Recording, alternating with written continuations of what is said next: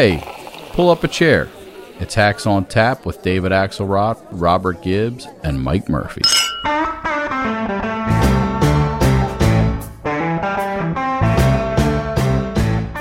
These four horrible, radical left Democrat investigations of your all time favorite president, me, is just a continuation of the most disgusting witch hunt in the history of our country. It's gone on forever with Russia, Russia, Russia, and Ukraine, Ukraine, Ukraine, and the Mueller hoax. Well, Mike, there you have it. Yeah, I thought it was a warlock hunt, by the way, not to not to quibble with the the president there, but as we start to record today's podcast, Mike, I keep checking my phone to see if we have any news. Uh, as predicted uh, by none other than the apparent soon to be defendant himself, Donald Trump believes sometime today he will be indicted and or arrested. They've put up some scaffolding or some bike rack around uh, the court in New York, and and we we we await, Mike, what happens. So we'll talk a bit about that. We will. We will. What? Uh, yeah, glad they had the bike rack up for the 26 Brooks Brothers young Republicans who were there, you know, um, uh, uh, uh threatening to threatening to tear up the building because uh, I'm waiting for the army to show up, uh, the army of Trump lunatics, and looks like recruitment's a little thin in in the borough of Manhattan these days for you know the Trump troublemakers. But anyway, this this thing is big. And we wanted to talk about it with somebody, well, who knows his way around indictments, mul- multiple, multiple indictments. I kid. I kid. We really wanted to dive into the Iowa caucus and Republican primary politics in general. So we went, we, we went to the best. This is a fun introduction for me. An old friend of mine who I first met in the trenches of the Iowa Republican world in 1993 or 4 when we were doing the reelect change, uh, Governor Terry five terms Branstad's uh, campaign in Iowa. we're talking about the great David Kochel joining us. Well, thank you, Mike and, and Robert. Good to see you both. We are happy to have you. Well, let me do puffed up bio here for a minute, just because you got a great one. He's worked at the top level of politics all over. Been the ED of the Iowa State Party, run a hundred caucuses. The idea, uh, uh, excuse me, the ED of the Michigan Party. Been a top advisor to Mitt Romney, to Jeb Bush, the current Iowa senator, uh, the one and only Joni Ernst. You know, Mr. Iowa, but also Mr. National GOP politics. So, David, you're just a guy to help us sort out the the caucus, which is going to be so big and the upcoming Republican contest. Not so much the Democratic contest. They uh, nope. they lost their abacus last time and couldn't really get it right. But we'll get into all that a little later. Right now, we got indictment fever all over the news. I did a hit on MSNBC last night, and you know, there's a lot of hyperventilating going on. So, Gibbs, let me start with you as somebody yeah. who's uh, um, been in the middle of uh, many a crises in the in the press but, and everything. But thankfully, no indictments. So no, no just indictments. To, just I've never been indicted either, and I was now. kidding about Kochel. I have been hauled in front of a grand jury before, and I remember the uh, and the Christie Whitman thing where Ed Rollins got a little snookered and told the Sperling breakfast next morning that he paid off all the ministers. I'd run that campaign in 1993 uh, when she won the governorship, and uh, I have a lot of memories of that, including the FBI dropping by my office to rifle the files and then haul me in front of a grand jury to try to figure out what happened. I will add that nothing happened, which is what the investigation uh, showed. But it is a character building experience uh, when a grand jury uh, gets interested. I was not a target, I should say. I, they were just trying to find facts. What what's going on in Trumpville right now with all this? I mean, it, quickly to frame it, it strikes me that this is the weakest of the three. So yep. it is an opportunity for Trump to get out the violin and scream politics. Mm-hmm. And there's just enough politics around uh, what's an accounting misdemeanor here uh, that he might get a little traction on it. And, and as a Trump hater, it, it, worries me that it could undercut the big Georgia and big special counsel stuff coming down the road, which is, I think, far more important. But straighten us out, Gibbs, and then Kochel, you can tell me who's right. Well, I think there's. Um uh, look, I, I think a lot of people probably correctly surmise, and you see this already. You know, Mike Pence, fresh off of his gridiron missive where he said, you know, Donald Trump put my family in danger, quickly says, oh, this is all political. You're seeing other candidates say this is all political. I have no doubt that Trump comes through or into this a bit strengthened politically because, quite frankly, this is what he's always wanted to do. In the face of a grand jury, whether it's in Georgia or in New York, he wants to push this through the political filter in a very confused, very, very sharply partisan world. So I, I have no doubt he does that. And just, Mike, to your point, a little bit of background on the case, right? The, the real rub seems to me to be whether this is a misdemeanor, as you mentioned, or if it's a felony. And the previous DA looked into this. There's some interesting wording in the New York law that it becomes a felony only if this is basically to cover up another crime. And the question is whether you can cover up a federal FEC crime, whether that counts. The previous district attorney declined to pursue this case. The current one is. Uh, so I think that's the rub in your point as to whether you could do a pretty easy misdemeanor conviction versus an indictment for a felony. So it'll it'll be fascinating to watch what is in the indictment if and when there is one and two what the proof is because remember the big witness in this case is going to be Michael Cohen uh, yeah. who already spent a little time making license plates in New York uh, for uh, for for actually being involved in this and you know Trump basically reimbursing him to pay off Stormy Daniels when when Trump was president. So I, I, think there's a little bit of you know concern around is your star witness really somebody who's yeah. basically already been part of this crime versus what Michael Cohen says is look you don't have to believe me just believe all the paper that's circulating around with all this. So I, again I think probably strengthens Trump in the short term politically. I, I don't know though that in the end just because this one feels a little looser and maybe a, a little bit more uh, a political than some of the others, I'm not entirely sure that he's going to come out of this in the long run being anything other than a multiply indicted former president seeking some level of redemption. Kochel, what's going on? Well, I think you know Robert's right. This is of the three, this is probably the weakest.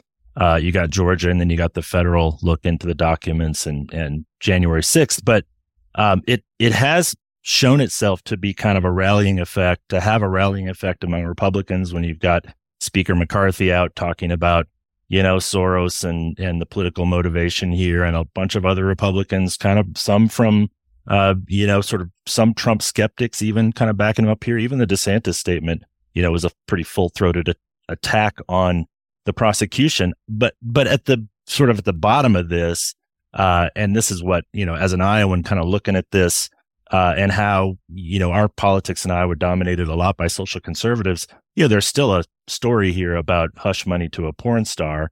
And, you know, that's going to have its own kind of lingering effect, I think, even though it does appear to be politically motivated.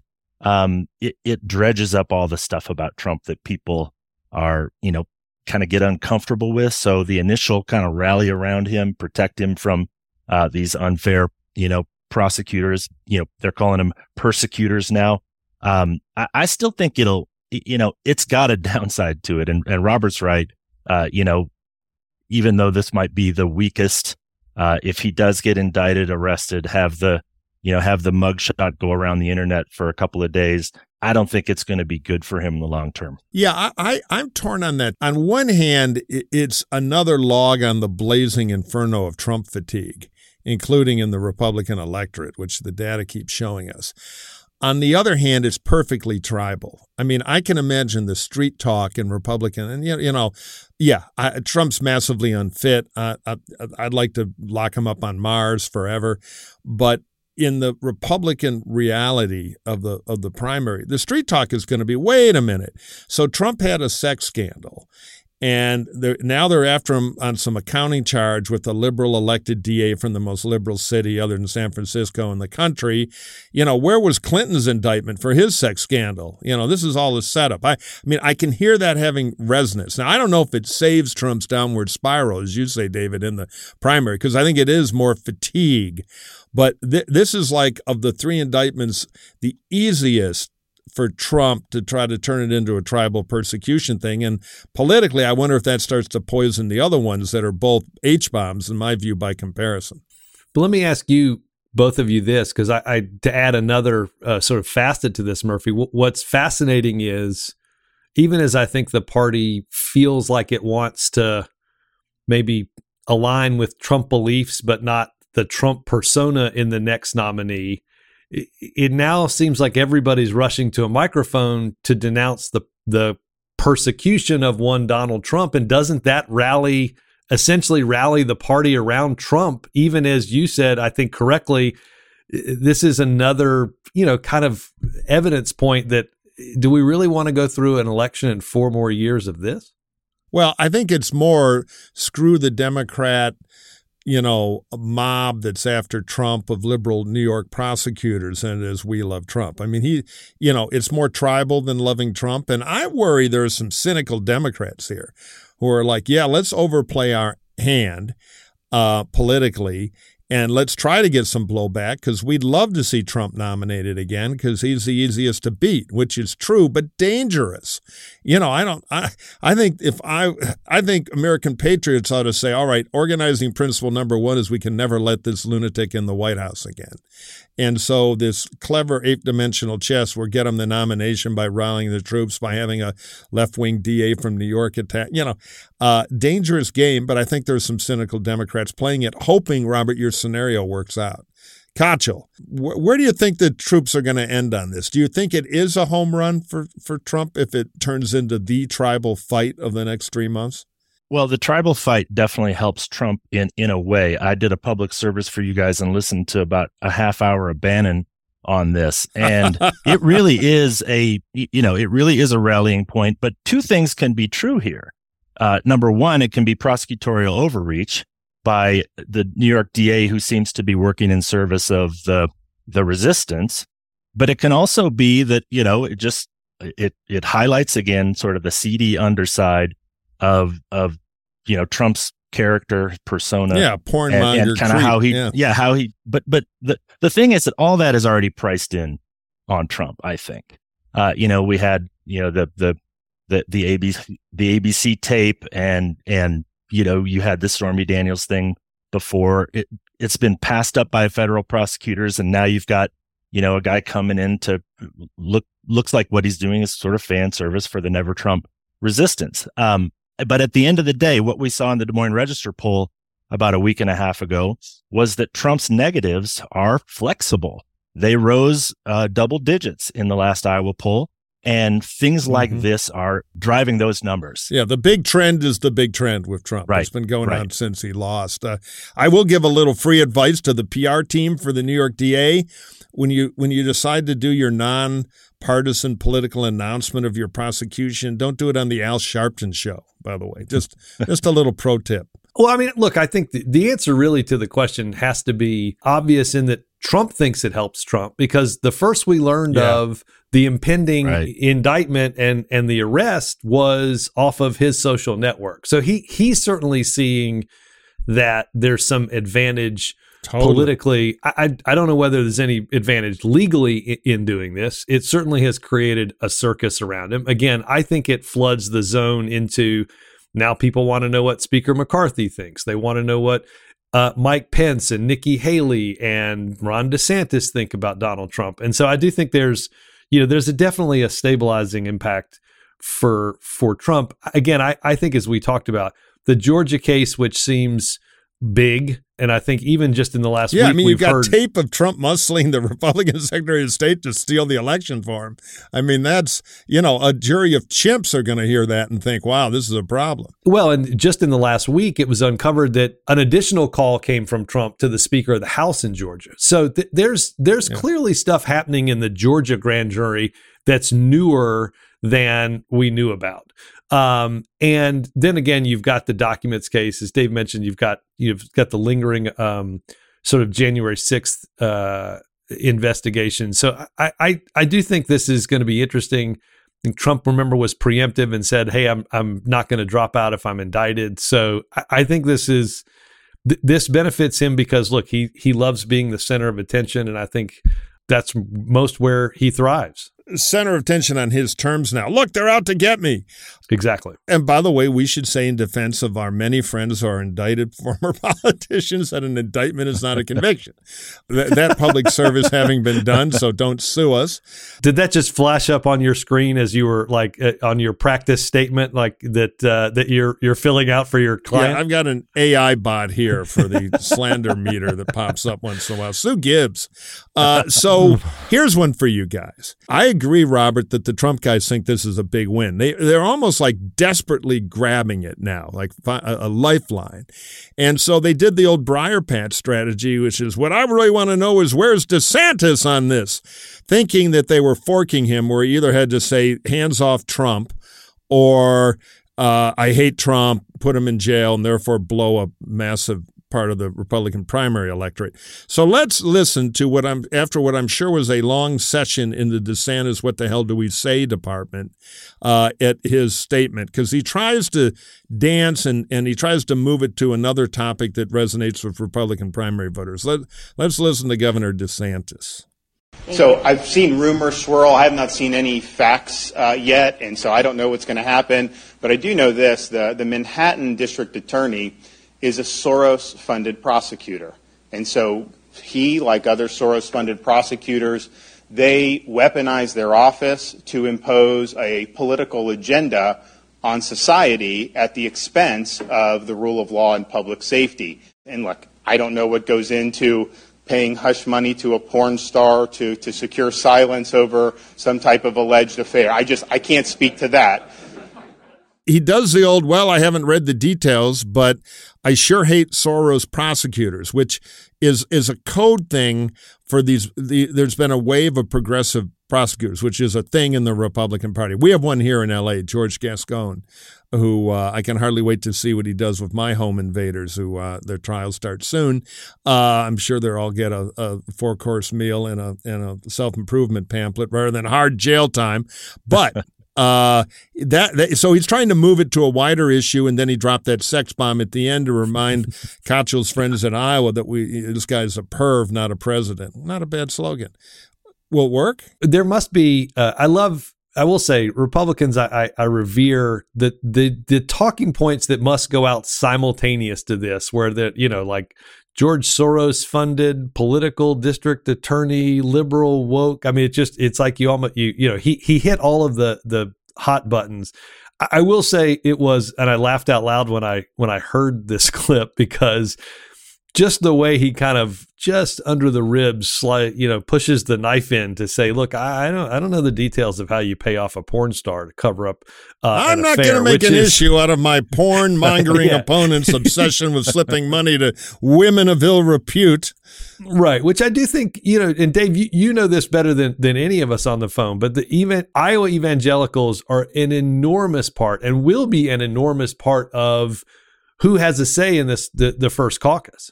Yeah, let's not forget they powered Ted Cruz to a win in the Iowa caucuses in in 2016. Mm. Uh, to complete my Bannon report, though, you can tell how much this thing cut because they focused on that comment for about 20 minutes and compared it to Scott Walker uh, saying in a debate, you know, we don't need an apprentice in the White House. And they sort of equated that to a campaign ending attack. And, and and so th- that's where they're going with this is that this this is it's all over for DeSantis now because he uttered that phrase and it was uh, interesting to see how much uh, you know the real you know MAGA devotees were were seizing on that and saying what a huge mistake it was which you know I mean it, it you know it it's telling on themselves that they think that that was a you know a terrible mistake by DeSantis. Yeah, but if you're you know the problem is and I think DeSantis has struggled from this you can't beat Trump by being a dime store version of Donald Trump you know, you're kind of either in or you're out. You don't have to attack him. The smarter move is what the what I call September candidates who may emerge later, because I think the party wants to move beyond Trump. He's got a knot of support. He's a thing. Maybe that knot will grow off this. I don't think long term it will. Then you got DeSantis, who was the proof of concept that you know. Think about it. Back two years ago, you couldn't stand up and say, "Hey, I think I may run for president." You would have been stoned. How dare you? Now, now it's wide open. People accept it. So DeSantis proved that. But the second look on DeSantis and stumbles like Ukraine, um, and, and DeSantis's inability strategically to find his I'm not Trump, but he did some good things lane or whatever uh, is a weakness. They're going to look for somebody else, and they're they're all doing the move beyond Trump argument, which is where I think DeSantis ought to go because just being almost Trump gives Trump the power to kill him, which is what he's doing or trying to do which is what I think is the the brilliant thing about what Trump is trying to do is it, it's hard to move past him if you rally around him every time he gets indicted, right? So let let's suppose yeah, yeah. let's suppose it isn't just this one, but it happens in Georgia and it happens with a special counsel. I don't know why somebody to your point, Murphy, doesn't say, "Look, look, you know, if you're a Republican, eh, look, we may like what he what he stands for and what he does, but we can't win an election like this. We just can't win an election with a three time indicted. You know, it's time to pick somebody different. To your point, I don't know. It's at some point somebody's going to have to make that argument because, as I've said this a bunch of times, even though Ted Cruz won in Iowa, first it started with Ted Cruz and then it happened with Marco Rubio. They tried to out Trump Trump. And we, you know, again, as I've said a thousand times, Trump's really good at playing Donald Trump. He's way better at playing Donald Trump than anybody else is at that. Yeah, we'll see. I've been on the ground in Iowa for years now. I've been listening to people kind of in anticipation of this whole race. And you know, you see national polling. Trump seems to have had a, a good couple of months here. Um, but the number of people in places like Iowa and New Hampshire where the real work gets done who are open to somebody else is growing. Um, you know, Trump might hold on to that 25, 30, maybe even a little higher than that base. But that means there's, you know, 70% of the people out there who are ready for something new, some this is definitely getting, you know, the the most attention right now by far. But you know, we've seen these things before. That was Scott Walker too in in 2015. Yeah. Uh, there's an ebb and flow to all of this. I do think the first visit by DeSantis to Iowa, which is book tour, it's pre-campaign, so we, right. we don't really know what the campaign looks like yet.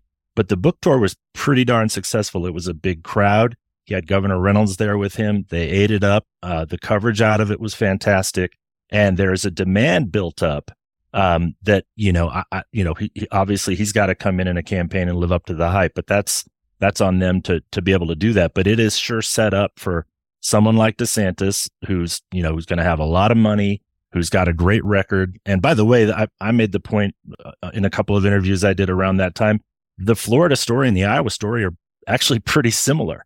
You know, two governors embattled during COVID, attacked by the national media, um, they both won their elections by you know just a a cup a point or two, uh, or I guess three three points in case of Reynolds in in 2018, and come along in 2022. They both win by almost 20 points, mm. and it's a it's a there, there's a something going on. The the red wave hit Iowa, hit Florida mm. on very similar leadership and very similar messages, and I think DeSantis does have that as a as an opportunity to come into Iowa and say, look, I did in a big difficult state what your governor here did, it, it proves the point. Uh, you know, we can win with this message. This is the message. Um, and, and I think the, you know, there's a lot of upside opportunity for DeSantis in Iowa right now. And, uh, you know, we'll just see how this goes once he actually gets into the race, but the demand is definitely there. So, Murphy, a great segue into let's dive into Iowa. The ground is extremely hard and frozen now, having filmed many spots there. But no, uh, yes, yeah, let's do the deep dive in the Iowa caucus. Go ahead, Robert. And then I have a question for David. To me, and, and you both have, have, have done this on the Republican side, I've done it on, on the Democratic side. But to me, it seems like Iowa is going to be enormous for Republicans this year because to, to your the point yeah, you just made, blood. Dave it's the first race and and I think if you if you think about this, Trump probably goes in the presumptive favorite at the moment. Mm-hmm. DeSantis, though, um, if you look at the the Des Moines Register poll, has almost an equal number of favorable, and yet twenty percent of Republicans don't aren't sure and don't know. So he's got real big room to grow. Mm-hmm. But it seems to me, and and walk us through this day because somebody's going to win that caucus. Yep. And become either the solidified front runner or the new front runner. Somebody's going to lose, right? Donald yep. Donald Donald Trump finishes second. Everyone's going to be wondering, okay, is this the beginning of the end? If DeSantis finishes second, they'll say, boy, he was really kind of set up. To your point, he had all the money and he couldn't put it together. Uh, to me, it's just a huge, huge thing. And just so everyone knows, because this is the thing I'm going to harp on for the next 18 months. There's going to be a lot of interesting national polling, and you can look at trends. It's not how we nominate in parties. That's right. It- it- it- Oh, totally true. The Milt Gertzman rule: believe no national poll till after the first primary and caucus. Yeah, and it's going to be it's a delegate process that starts in Iowa for Republicans, Yep, yep. goes to New Hampshire. That's how we do this. It isn't some USA Today national poll. No offense to USA Today and the others who do national polls, but Dave, what? How how big is Iowa this year? Well, let me let me interrupt before David starts to set him up perfectly. And Okay. David, you can say Murphy, you're wrong. You've been wrong for thirty years. Murphy, you've been wrong for thirty. I'll say it. The the the Iowa caucus, half the business is done during the last ten percent of the calendar of Yep. Iowa caucus days. The early days are important because you want to set up that ten. But we have had a lot of kings of Iowa in the summer who aren't kings uh, when people actually caucus. So uh, keep in mind, even the Iowa polling now, what it's showing is the guy they know best, Trump, there's plenty of fatigue. And remember, last time when Trump came in second, he did it with 24% of the vote. So Iowa has never been Trump crazy. You know, there were about six candidates, and the top three got 27, 24, 23, uh, b- those being Cruz, Trump, Rubio. So, David, I, before you answer all this and educate our listeners, I would ask you to start with maybe three minutes on how it works, what the Iowa caucus is, why it's different. You know, Iowa Caucus 101, because we've got some newbies who may not be the grizzled old uh, political hacks we are. And then, then uh, tell us how you think it could transpire. Well, I used to love talking about the Democratic caucuses because of how crazy that system is. But since, you know, Gibbs and his party messed all that up and the last bit of Obama fairy dust has kind of been blown out of Iowa now, we've got just a Republican caucus, which is part of the reason I think, Robert, why the, the Iowa caucuses are going to be bigger than ever because they're going to have their own stage on the GOP side, nothing else to compete with it. Um, the way it works is you have about uh, 1,700 precincts in Iowa.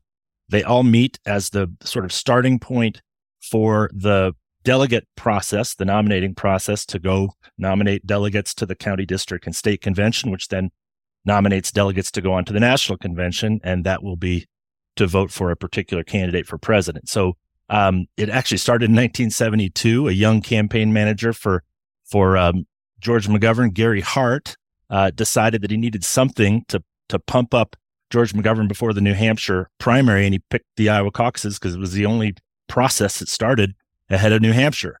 Uh, and so for many, many years now, people have used Iowa kind of as in Iowa, New Hampshire, kind of being the twin starting gates. Uh, folks meet in these precinct caucuses. They usually take place in a church basement, maybe in a diner, maybe in a high school library. Uh, they actually have to come in with their preference. They they get up and speak on behalf of the candidate that they support.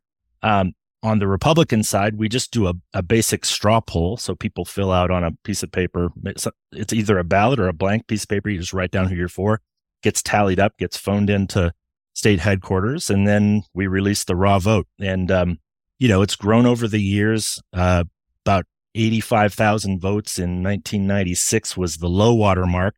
186,000 votes cast in, in 2016 was the high water mark.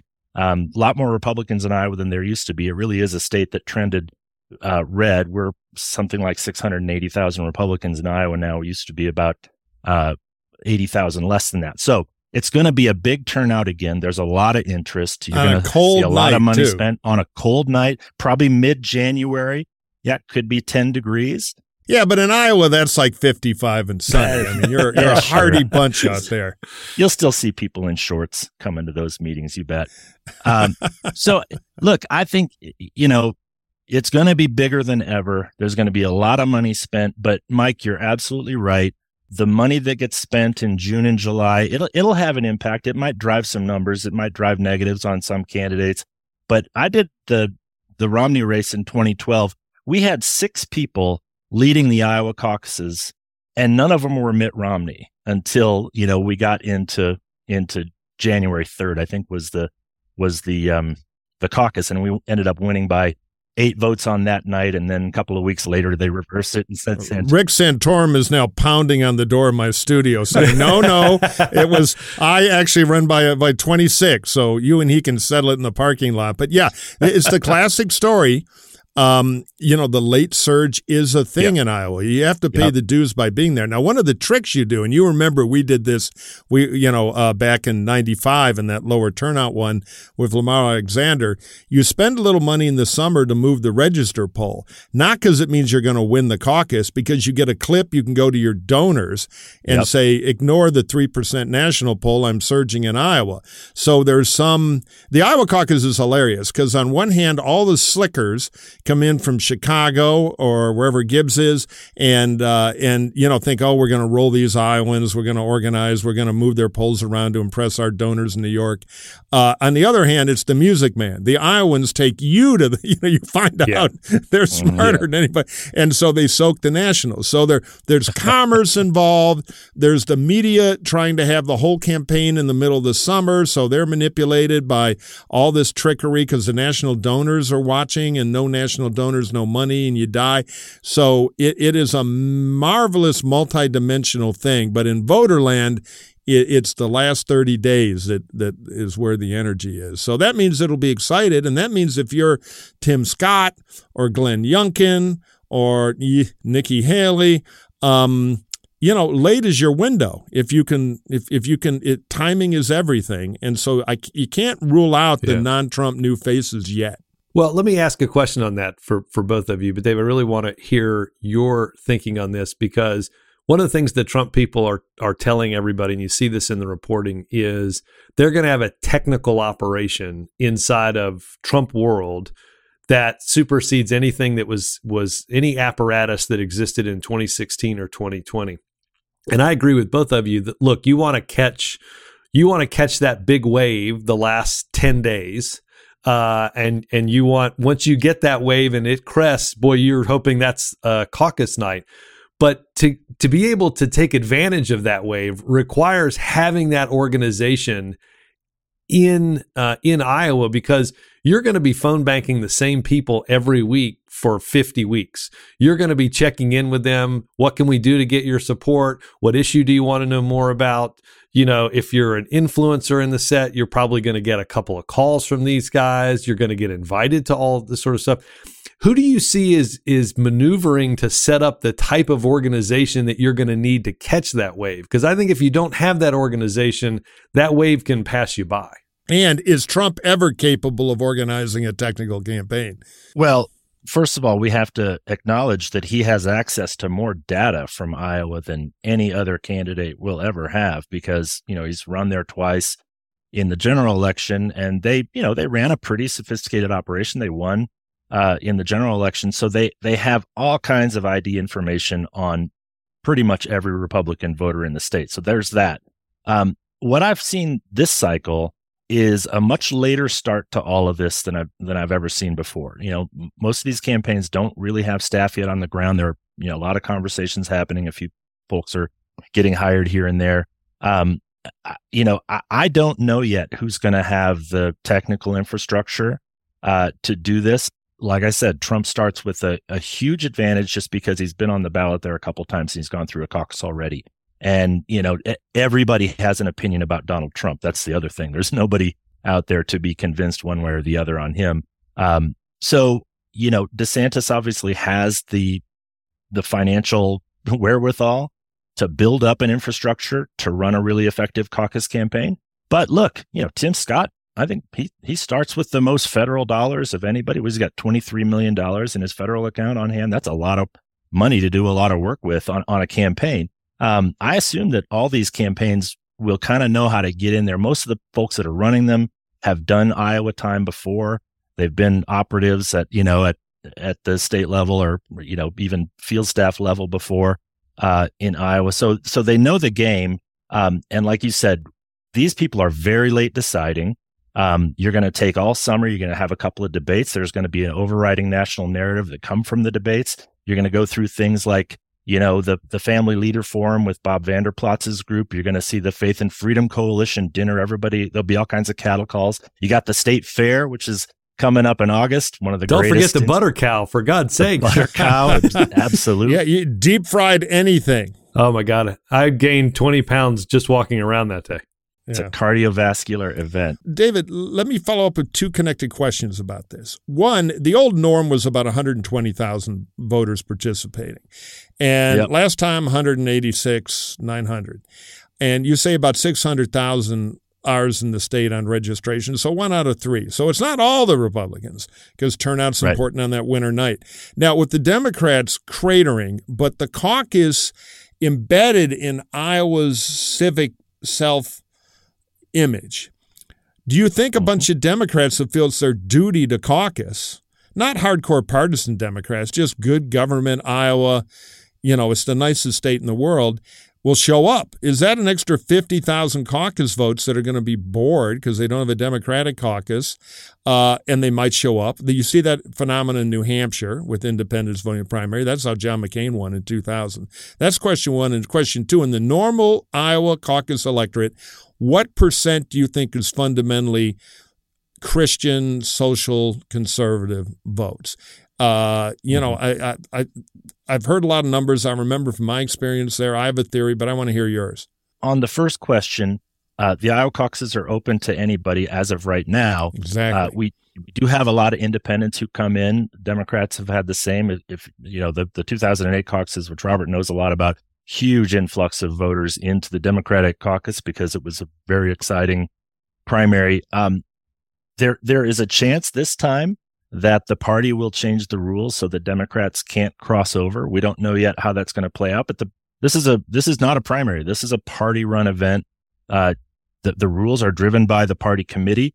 Uh, so we'll see what happens there. Um, I, you know, I, are there independents who will come in? Absolutely. It's it it always swells the the registration rolls of both parties to have the caucuses because people want to go participate. It's a cultural event now in Iowa.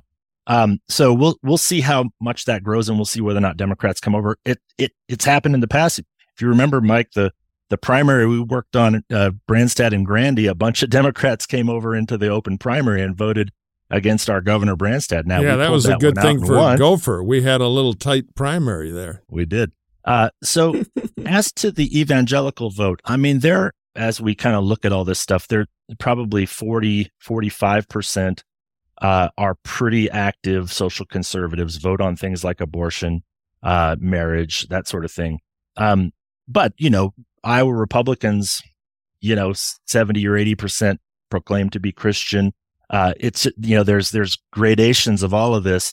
Um, you know, but the reason you have Mike Huckabee winning with no money and no organization, the reason you had Rick Santorum basically in a dead heat with Mitt Romney was because it was powered by this very committed and connected group of social conservatives.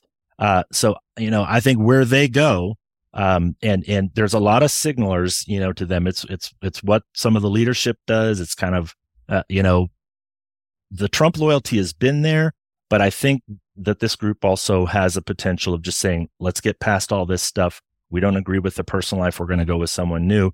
And if they get together on that, um, whomever they end up going to, and they they move late and they move as a group, uh, I think that'll be who wins the Iowa caucuses in 2024. Does Pence have an angle there, at least to be kind of a polling guard? You know, maybe. Uh, Look, I, I was surprised to see how effective his visits were. He definitely gets a good reception in the room. Um, and, and, you know, he's a true believer. I think they like him. I do think that they, you know, they also live in an information bubble though that is very pro Trump. And as such, it's pretty much anti Pence as well. So I think, you know, he's kind of swimming upstream a little bit against all of that stuff from January 6th. And now he's stepped out and been more critical of the former president. And I don't know how that's ultimately going to play because, you know, I mean, he, he can play that card. But the thing about Trump is he's, he does dominate everything. It's, it's almost like a distortion field over, over everything else you're talking about. It all has to kind of filter through the Trump lens, what you say about him, what you think about him, whether you defend him or don't. And I think, I think that's going to be the biggest challenge for Pence. And you can kind of see him trying to figure that out as he goes along. Well, and you saw in the Des Moines Register poll, he of the four candidates that they did favorables on. Yep. Um, DeSantis, Trump, Haley, and Pence. Pence's favorability was down from the last time that it was he was in the poll and had the highest unfavorable ratings Yep. of any of those four candidates. So and, and kind of low favorability among evangelicals, even though I think he's probably he's very much a self-identified evangelical. So it, Right. it's going to be interesting. I, I want to make one point because you know we talk a little bit about organizing. The big difference between the Republican side and the Democratic side in the Iowa caucus, as Dave pointed out, is it's essentially a straw poll on the Republican side. The, the challenge on the Democratic side when when the caucus existed the way it did, and the reason why you had to have such an organization on that Democratic side is you had viability numbers. So if you mm-hmm. go into if if we all caucused and and let's say you know 20 people showed up, if you didn't have 15% inside of your caucus, then you had to, you could either step out, not vote, or you could go align with your second choice. So there was a real big organizational pull that, hey, like, uh, you know, I know you support, I know you support this person, but hey, if that person's not viable, will you support us? That's a big, big deal. Or or used to be on the Democratic side. Yeah, no, look, it counted to have the local veterinarian in your corner on the third ballot saying, You want me out at your farm at two in the morning? Guess what? You're now with, you know, you're going to join me here with uh, the How come John there's always like what, what seems like a, a a a dark foreboding image on all of your uh, your stories about this? I'm kidding. one, one question for Dave though, I'm if you certainly look at the Des Moines poll, you've got Trump and DeSantis at huge numbers in terms of favorability. It, it, it seems to me like every caucus there's somebody that has. Sometimes it's just a week or two, or some sometimes it's somebody who comes roaring out of Iowa um, and places in a in a in a position that's much stronger than people perceive because to your point they're looking at these national polls and all of a sudden Iowa sort of sets the ranking do, do you see somebody w- would it make a lot of sense for a Nikki Haley to just camp out in Iowa and say you know what? I'm going to surprise everybody and finish a stronger third or maybe sneak into a second uh, and then come roaring out of Iowa and into a place like New Hampshire? Because I, I think sometimes people get pulled into I've got to run 30 contests all at the same time and don't understand that that the the conventional wisdom on caucus night is going to be totally reset. As I said, somebody's going to win, somebody's going to finish second, as Ricky Bobby said. If you ain't first, you're last. Uh, and then I think somebody's going to have their moment in the sun. Do do you think somebody Mhm. goes and parks themselves out in Iowa? Absolutely, because it, it's um, been proven to have worked in the past for someone like Jimmy Carter. It worked for Yeah. Huckabee, worked for Santorum. All those people were launched into another stratosphere because of their result in Iowa. And you don't have to win to do that. You're right. Everything is measured against expectations. Totally. Right now, the expectations are Donald Trump is going to be, you know, the nominee because he's got big national poll numbers. He's got an Iowa track record and, you know, he's going to win every contest. That's, you know, that gets turned on its head immediately, like you say, on the night of the caucuses. Um, it, you know, f- different strategies for different people make a lot of sense. Um, you know, Nikki Haley would be a great person to go. Number one, she's Iowa, which ha- having not elected a woman as governor, senator, or member of Congress until 2014, when Joni Ernst shattered the glass ceiling. Now we've got, you know, th- uh, two women in Congress, Joni Ernst as our senator, and the best governor we've ever had, Kim Reynolds. And so Nikki Haley can come in and, The and of- ambassador to China's online too, but keep going. My old client, your old client too. Yeah, I won't. I won't too. turn you in. I love Terry Branstad, but uh, look what Kim Reynolds has done. Uh, uh, I mean, she's she's been a great governor. Um, anyway, so I think she's got a great story. She very much identifies with kind of the zeitgeist in Iowa. The the the people who've been getting elected lately, uh, they all like her. Um, you know, I, I, I don't know if it's her. I don't know if it's uh, someone else. Could be Tim Scott, could be Glenn Young, could, Could yeah. be Tim Scott. Could be about anybody. But I would say leveraging Iowa is the best opportunity most of these candidates have to really, you know, cause an upset and get some big momentum going into New Hampshire. And then New Hampshire listens to Iowa. Yeah. Sometimes, sometimes New Hampshire says, "Nope, we're going to go this way." Right. But Oh, I definitely, you get into that conversation. well, the, the Oh, I know. the joke in New Hampshire is they grow corn, we go presidents. And Right. let me let me dive in on the expectations thing because I, I don't buy the theory that your goal in Iowa is to win. Your goal in Iowa is to wound somebody bigger than you and Yep. then have a way to leverage New Hampshire. So let's look at history. And this is the Christian factor too. In the in 2016, as David knows well, Cruz got 27, Trump got 24. The Christian Cruz beat Trump, the non-Christian. In 2012, the top two were Santorum, the Christian, and Mitt. You can argue who was in first. I'll go with Kochel. But then in, in 2008, Huckabee, the Christian run, excuse me, won with 34%, Mitt, the regular, at 25. So whenever a Christian and a regular, even if the regular is second, go to New Hampshire, New Hampshire relies on the great secret New Hampshire campaign slogan of screw Iowa, with all due respect. And the Christian dies. Cruz died in New Hampshire. Santorum died in New Hampshire. Huck died in New Hampshire. So I think in this one, if you can wound Trump, who only did 24% last time, Yep. he did well in the general, but Iowa's more Republican now in general elections than when it was a swing state, even leaning a little Democrat when Kochel and I started out there. You're, you're, you're set up pretty well. And then, of course, South Carolina is big. So if I'm Tim Scott uh, or Glenn Youngkin, and I can have Trump come out of there wounded, and my 19 puts me right behind Trump's 20 with five other people. Not bad for me. Not bad Right. at all. Oh, that's right. You know, they're they're they're combined. Yeah, you got to have another place to go though. And so Right. it, wh- whether the play is New Hampshire or whether it's jump over New Hampshire and go to South Carolina and get the win. Like South Carolina, I, I think lately has really been the ball game for both parties. Yep. Um, and so the best way to get to South Carolina may be a win in Iowa. It doesn't have to be a win in New Hampshire. Yeah, so you can arguably get a second bite in if Yep. you're the Christian-ish, but so far it hasn't worked that that well. But you know, the past is not controlling the future. This could be different. But I Well- would I would love to be the expectations breaking number two in Iowa with Trump having his arm cut off. Because what I was really about is the first big test of Trump 2.0. I think. And then who wins the primary to be the not Trump? Is it DeSantis? Is it Scott? Is it Haley? Is it Dave Kochel? You know, whatever the candidate field looks like at the end of the year.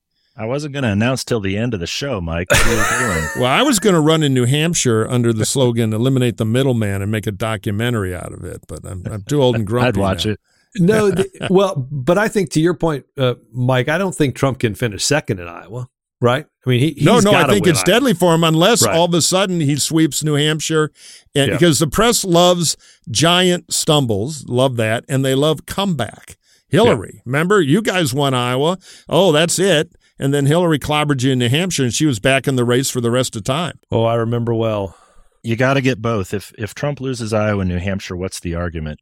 Yeah, no, Right. then he's Yeah. done. It Right. melts away quickly, and that really could happen. I think. I think so too. I think there's some also unreal expectations for DeSantis. I, I think if he finishes second in Iowa, he better finish a very close second. And the chances are that those numbers, as you pointed out, Murphy, will be somewhat close just because you're going to have a bunch of people splitting up vote. But you you got to DeSantis better have a good second day story too because I- think Yeah. there's there's a lot of people that have built him up as oh he's the one who's going to inherit this. Trump's just on this irreversible decline. And if, if Trump wins, he's pretty he he comes out of there a bit strengthened. Again, it'll be interesting to watch. It always is interesting to watch kind of what's that kind of next domino uh, and and who picks up and Yeah. has that narrative in in New Hampshire. And as you said, it can be very contrarian. We felt it with Obama was that New Hampshire was going to say on behalf of the country, wait a minute, wait a minute, we're not. there's he's he, this is a young guy. He hasn't been on the national scene. He hasn't been in the Senate very long. Let's slow this rocket ship down and have a have a real race Yeah. of it. And and you know, I'll never forget coming out of the hotel that morning. It was raining.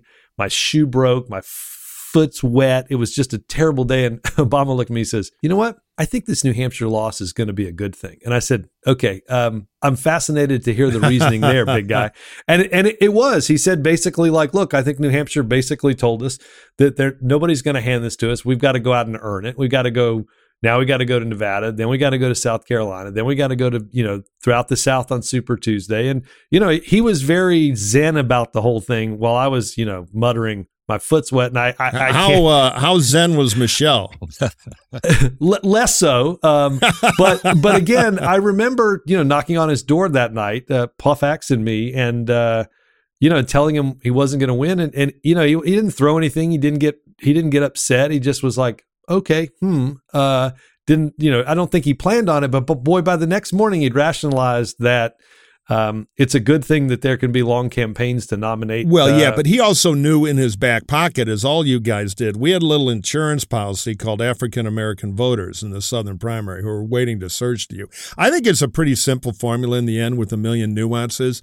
You start out in a crowd of either party. You start out with six or seven chuckleheads all running for president. Then somebody becomes the king based on polling. Could be bullshit, could be not. In in Iowa and New Hampshire, one of the two you got to beat the king. In McCain 2000, we knew we had no prayer in Iowa. We didn't go there. We thought we can ambush the king in New Hampshire and beat him. And that, that didn't win us the nomination, but it, it, it put us in the race. Yeah. became a two man thing. Same deal here. You're going to have to beat Trump in Iowa or New Hampshire. Um, or if somebody beats Trump, you beat them. But there, there, there's got to be a corpse after the second one from a, a high position. And that's been true Right. through all these things historically. So Iowa, get your get your your sharp corn scythes out because it's your job to kill Trump, David. It's on you guys. Save the country. It's all on me. One one exit question for both of you all on Iowa. So you've got a evangelical dominated Iowa caucus. Yep. Maybe not dominated, but 40% that could be down to the 30s if you have 50,000 normal Democrat leaning indies show up. True. It's going to be a little different. Uh, one, we haven't had a one-way caucus in a long time here Fair. in a, in a double fair. open deal. But but do Right. you do you have concerns that in in a in a heated big big at big big stakes uh, Iowa caucus that a Republican nominee on things like abortion and culture gets pushed really really really far to the right and has won't have a tough time in Iowa in a general election, but might have a tougher time in a swing state in a general election. Do you do you worry about that coming out of this? So I'll take this one. We used to think that was the case, watching Mitt Romney get pushed to the right on immigration and a bunch of other things. I don't think this is going to be driven by issues in the caucuses. It's going to be in part driven by identity, but a lot of it's just going to be who do we think can win? Yeah. Um, there's a big constituency in in Iowa for that. These are you know caucus goers, and same with New Hampshire primary voters. They are the ultimate political pundits. They consider themselves kind of semi-professional in this, and so a lot of what they're looking at is who do I think has the legs to take this thing the whole way. Um, it- yeah, there are issue voters. There are going to be some pandering uh, in Iowa and in New Hampshire. Uh, you're going to have a big ethanol question, you know, asked to everybody, and you know maybe we'll see somebody decide to do what Cruz did, which is say, nope, you know what, I'm I'm just not going to support ethanol, and he went on to win the Iowa caucuses. Um, I- I don't think we're going to see that happen. Um, there definitely is a drag to the right, but it's not one I think that has a lot of big general election import. Interesting. We will be back with David Kochel for more Iowa analysis later in the year. But right now, the clock keeper tells me it's time to hit the music. All right. If you have a question for the hacks, email us at our secret bat email for mailbag questions, hacks on tap at gmail.com, hacks on tap at gmail.com. Okay, here we go. Our first question for Brother Kochel. So Nancy wants to know why is Ron DeSantis getting so much airtime with political pundits when he hasn't even announced he's running for office? Why isn't Nikki Haley getting more media attention? She's actually running. Yeah, this is a great question. Um, look, Nancy, he's getting a lot of airtime with pundits because number one, during COVID, he was attacked by the national media, uh, you know, given terrible nicknames and, and, you know, they really took after him and kind of elevated him. He also is really good at picking fights. Uh, it's one of the things I think he learned watching Trump. Uh, he knows how to, how to, how to pick a fight from behind a podium and go after it. Um, and also there appears to be, you know, a little bit of uh, affinity for DeSantis at Fox News. Um, you know, they put him on. I think I, I saw a, a graphic recently. He's getting, I think, two or three times the mentions of the rest of the field together on Fox. So um, they clearly uh, think he's good television and um, have been pushing him. Why isn't Nikki Haley getting more media attention? Well, number one, she hasn't been in any big national fights lately. Um, I think she's going to have to prove it on the ground. She's going to have to go earn it in Iowa, and New Hampshire, and South Carolina. And so, you know, there is a big kind of conservative media machine that right now appears to favor DeSantis. Um, you know, and it's not just Nikki Haley not getting the attention; it's pretty much the rest of them. Um, and as it sets up now, it's it's kind of a Trump DeSantis contest, at least for the time being. I think Mike's right that uh, you know there will be a lot of opportunities later for the field to to shift and shuffle based on how people perform in debates, but this is what we've got now. DeSantis is going to get the the lion's share of attention that isn't going to Trump, at least until the dynamic changes. Yeah, the other problem Nikki has is the Christian vote there knows that when you sprinkler of holy water, you know, it bursts into flames. Oh, cheap shot, Murphy, cheap shot. Enough with your vendetta. Okay, enough of that. Baron von Gibbs. Kim has a question for you. I want to know, Kim writes, what are the reasons politicians run for president when there is no, all caps, chance of them winning? Well, Kim, first of all, there are a lot of uh, would be presidents who wake up every morning, uh, look in the mirror, see a future president, and never contemplate the fact that somehow their their run is steep and the mountain is too hard to climb. Right. So first of all, I, I there's a lot of people that run thinking, hey, you know what? There's a lot of people that that Jimmy Carter got elected, Barack Obama got elected. Maybe I can catch lightning in a bottle. I, am going to go for it. The, the other thing I think that people do is is and you've seen this you can it can launch you into kind of a second career a bit of 15 15 more minutes if you will of fame. Uh, i think it also uh, understand that whoever becomes the nominee in the republican party is going to need a vice president. If they win they're going to need a cabinet. And this is a good place to prove your mettle in a campaign. Um, again, whether you could be or, or a, a would be pre- vice presidential nominee or a would be cabinet member, I will say I think the challenge I have for politicians that run for president is I think this is, for the most part, a process that chews people up. And there are very, very few exceptions. I would say McCain in 2000, probably the biggest exception of somebody who comes into running for president and goes through this process and comes out bigger than when they started. McCain certainly did in 2000, but for the most part, a lot of people go into this process and they get sliced in half. People are like, gosh, this person could be great. They'd be an amazing president. They blow up in Iowa.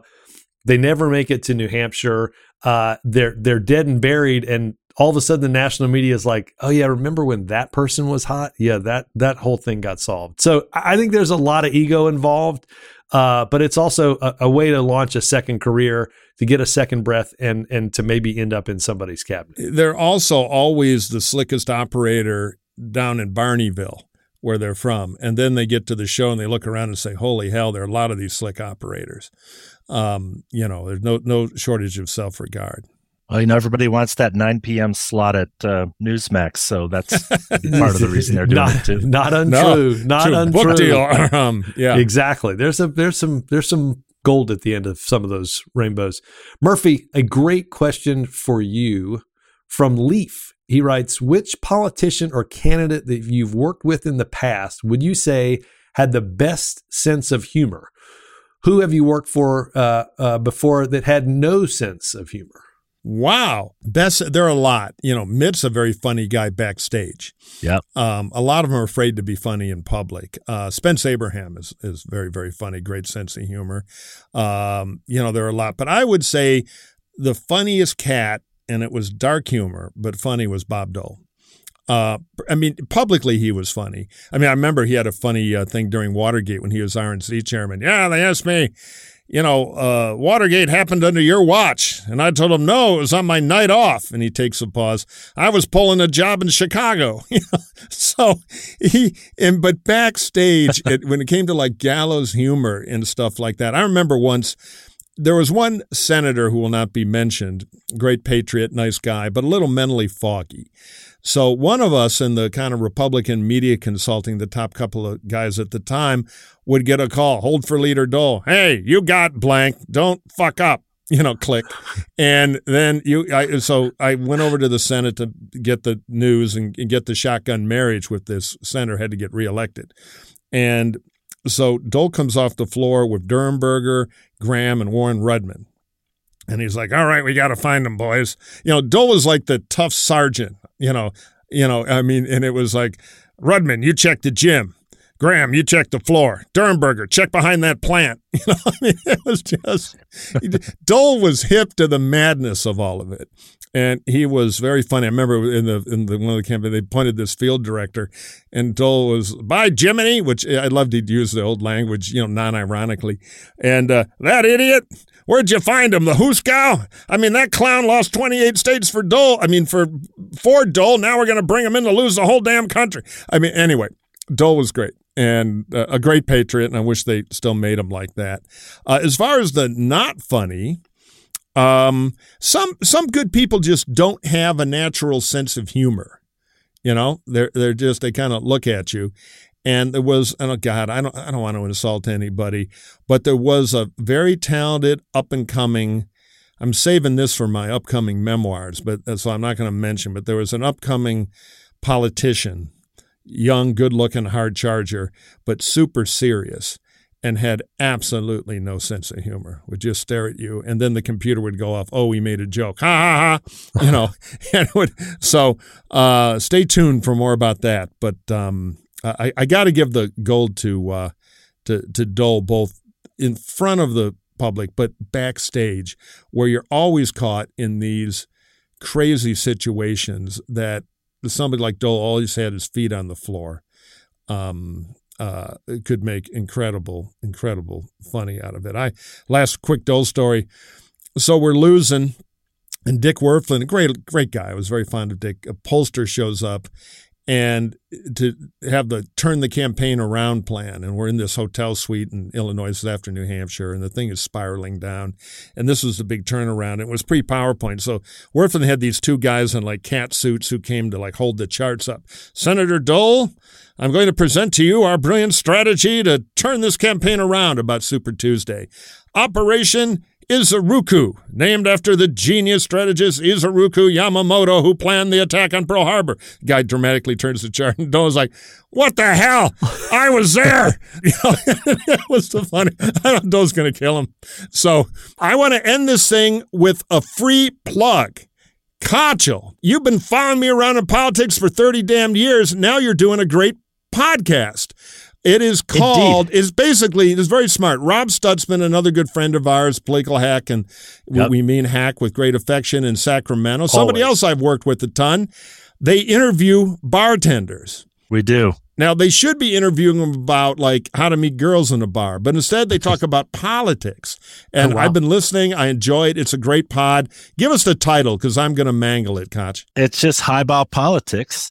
And yeah, we're we're we're conducting poor man's focus groups around the country by talking to bartenders about what they hear, what they see in the bar. There's a lot of, you know, a lot of we we actually do focus on cocktails quite a bit, so that's pretty good. Yeah, there's some booze instruction, There's though I will tell you, instruction. ask any bartender when you're doing highball politics that after midnight, I think it's low ball politics. But um, boom. But check it one. out, folks. It's a great one. Thanks for the plug. Great to be with you too. This was a fun one. Iowa is fascinating, and uh, we're keeping an eye on it. It is. We'll hear more about this. We'll bring Dave back because I, I I think Iowa's going to be a humongous deal for Republicans this year. Let me end Gigantic. with a, put Koch on the spot a tiny bit because I can't resist. Uh, we'll tell Georgia stories, and I don't mean Georgia the state, Georgia the country Right. uh, next time. But knowing we can't know, it's too early. There are too many unknowns. But if the Vegas line called you and says Trump has a good night in Iowa, either wins it or exceeds expectations, what's your over and under? I would say less than 50% that Iowa's a good story for Donald Trump, knowing what I know now, not knowing what I what's going to happen. there's a lot to be done between now and then. He's got to come in with super high expectations because he's a former president. He's won it twice in general election. I'd put it at somewhere sub 40, but Yeah. close to 40. So I, I don't, I don't, I, I think there's a huge opportunity for somebody else in Iowa, whether it's DeSantis, Haley, Scott, and any of the others. I think there's a huge opportunity there and they need to make the best of it. Sage advice. All right, with that, Hacker Roots, thanks for listening. We'll see you soon.